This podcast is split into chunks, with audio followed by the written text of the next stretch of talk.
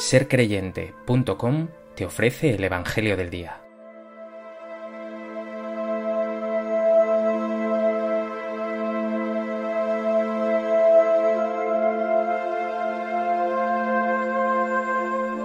Del Evangelio de Lucas.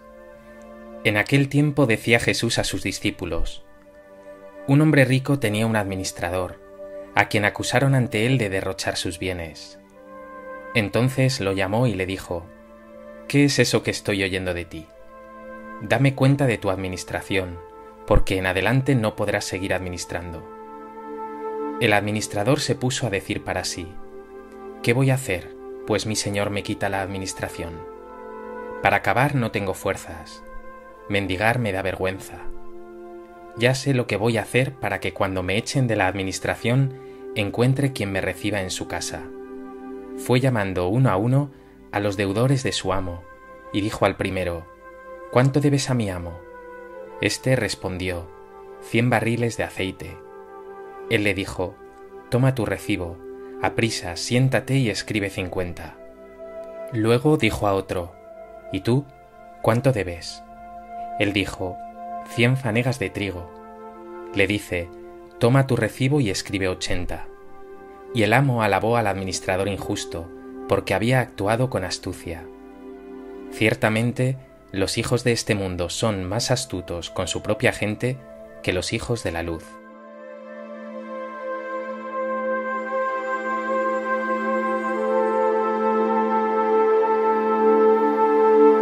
El Evangelio de este día presenta la parábola del administrador infiel, una parábola en la que algunas frases nos resultan llamativas incluso difíciles de entender, pero que nos llaman a ser administradores fieles, hijos de la luz comprometidos al cien por cien con Dios y sus cosas, que lejos de los bienes de este mundo que pasa, constituyen la verdadera felicidad.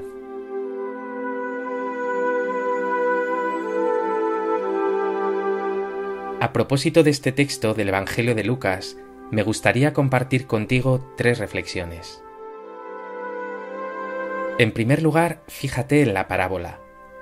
Un administrador negligente va a ser despedido, pero al mismo tiempo, sorprendentemente, parece ser alabado por su amo. No pierdas de vista que el amo no aprueba la gestión del mayordomo. De hecho, lo despide por su mala gestión, incluso por fraude. No alaba por tanto su fidelidad, sino su sagacidad, su astucia. Jesús, con esta parábola, no te pone como ejemplo a un administrador tramposo, sino que te dice, los hijos de este mundo son más astutos con su propia gente que los hijos de la luz. Piensa un momento, ¿cuánta gente en nuestro mundo se vuelve loca y lucha con todas sus fuerzas por conseguir más dinero, por ganarse influencias y poder, por subir escalones o por asegurarse éxitos y reconocimientos? La lógica de Jesús es, pues si estos objetivos terrenos, tan pobres y tan vacíos, mueven tantas energías en el ser humano, ¿cuánto más debe hacerlo el reino de Dios, que es fuente de bienes eternos? Mírate ahora a ti mismo. Las cosas de Dios, su palabra, el servicio a los hermanos, mueve tu corazón con tanta fuerza como las cosas del mundo, como tus metas terrenas?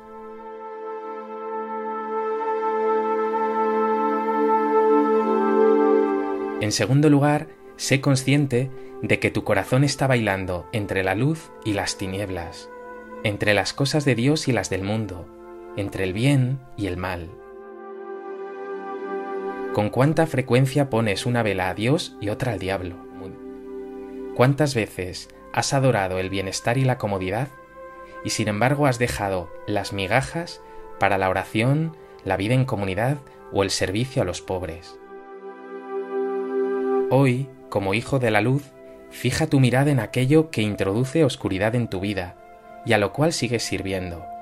El pecado, tus vicios, tus pequeños y grandes lujos o esas comodidades que te impiden vivir más cerca de Dios y de tu hermano. Pídele ayuda al Señor para que te vaya liberando de estas redes, de estos bienes tan caducos.